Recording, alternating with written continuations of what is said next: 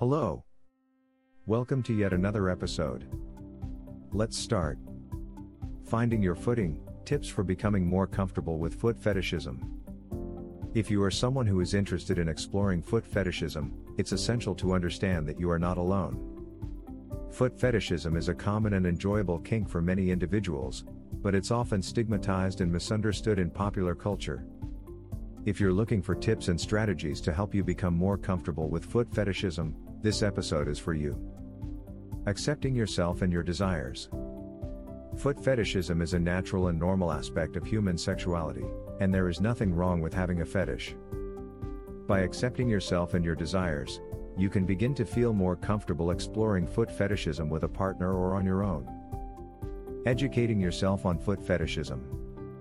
Learning more about foot fetishism can help you better understand what it is and how it can be enjoyed in a consensual and respectful manner.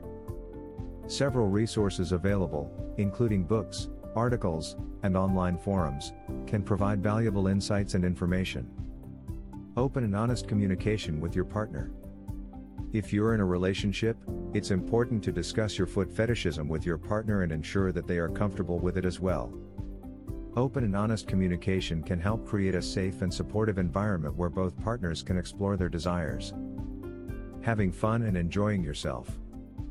Pokimane's feet fetishism can be a fun and exciting way to explore your sexuality and connect with others who share your desires. By embracing your fetish and following these tips, you can become more comfortable and confident in your exploration of foot fetishism.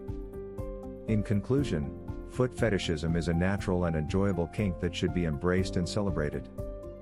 By accepting yourself and your desires, educating yourself, and having fun, you can become more comfortable with foot fetishism and enjoy this consensual form of sexual expression.